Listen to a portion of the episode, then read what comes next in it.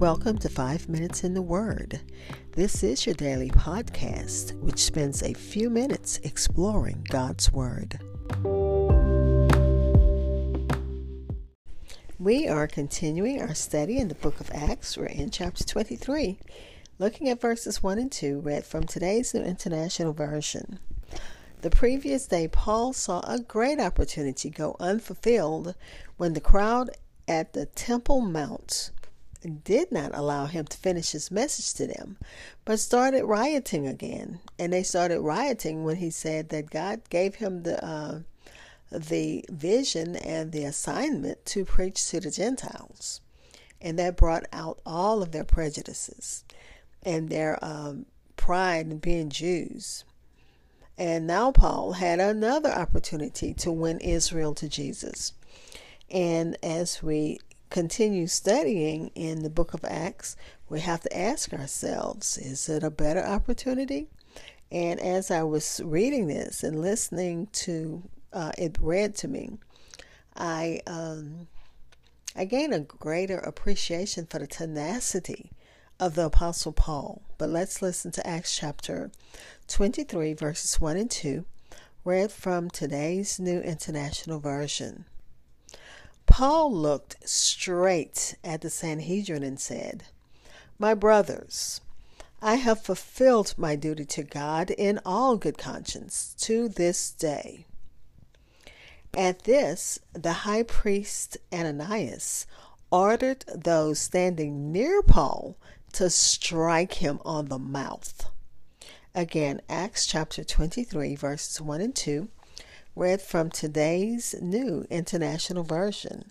I'll be back with insights and we'll close with prayer.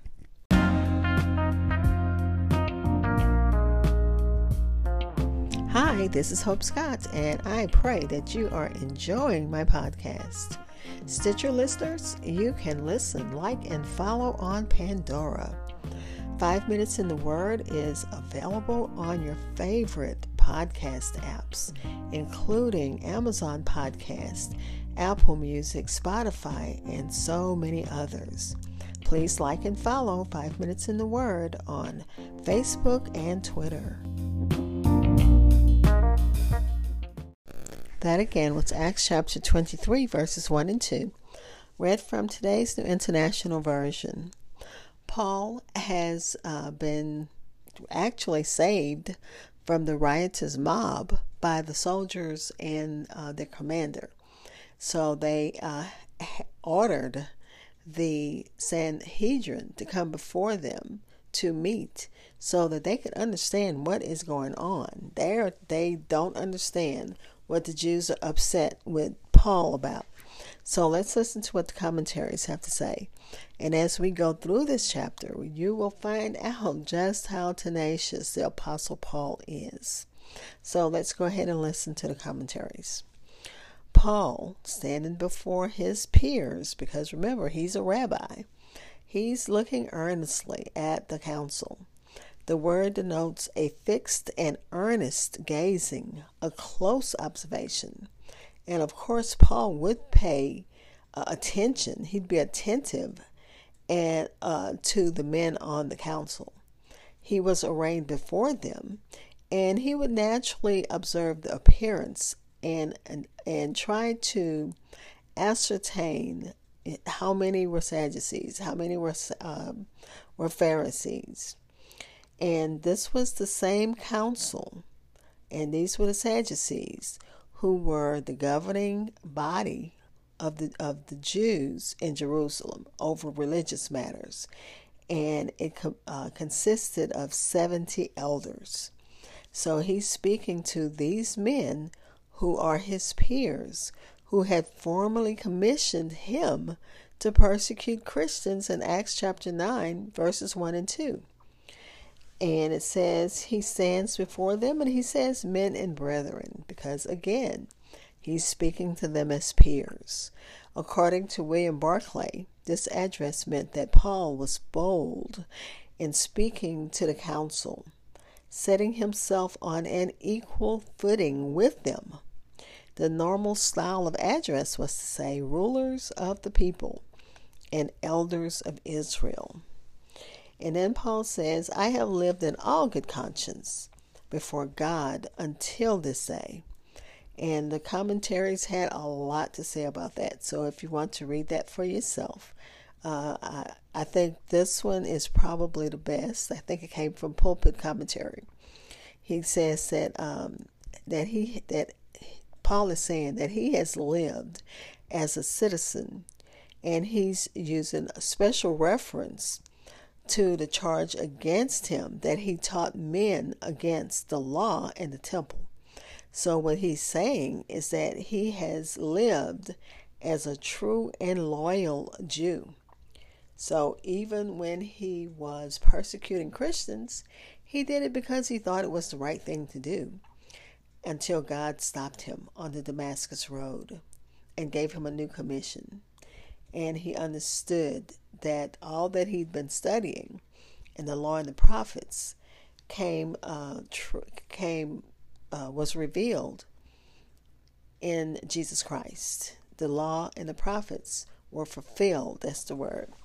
Were fulfilled in, with the coming of Jesus Christ, his birth, his death, his resurrection, and his ascension. The high priest was Ananias, and he commanded those standing uh, next to to Paul to strike him on the mouth or to slap him on the in the face, which is what some of the commentaries said. Paul's claim of good conscience offended the high priest, who was corrupt, and that's according to Josephus. Josephus records that he was quick tempered and that he did not honor his office. He was well known for his greed, and uh, it says that he stole for himself the tithes that belonged to the common priests. But this man, this Ananias, this crooked priest, thought that someone accused of such a serious crime should never claim a, a clear conscience.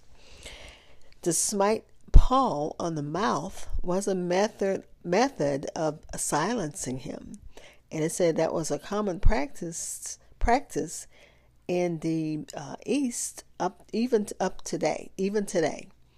But for a judge to treat a prisoner on on trial for merely just stating or starting his defense by uh, protesting his integrity was infamous. That was different. No matter what the motive was, the order was illegal. For the Jewish law said, He who strikes the cheek of one Israelite strikes as it were the glory of God, and he that strikes a man strikes the Holy One.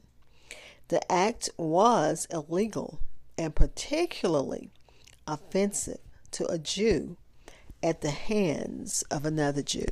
And remember, he's among his peers. Let's pray.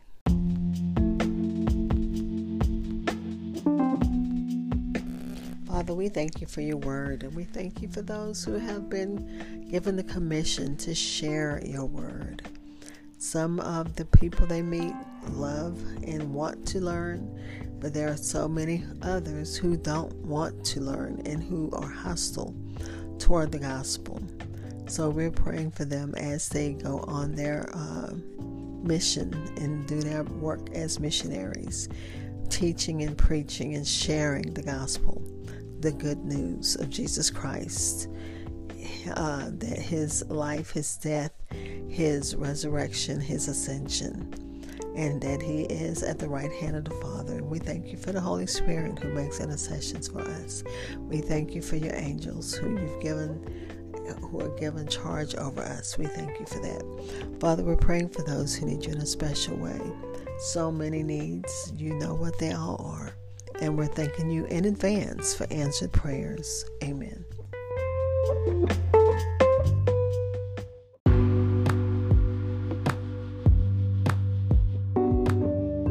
Thank you for spending time in God's Word with me. Be blessed.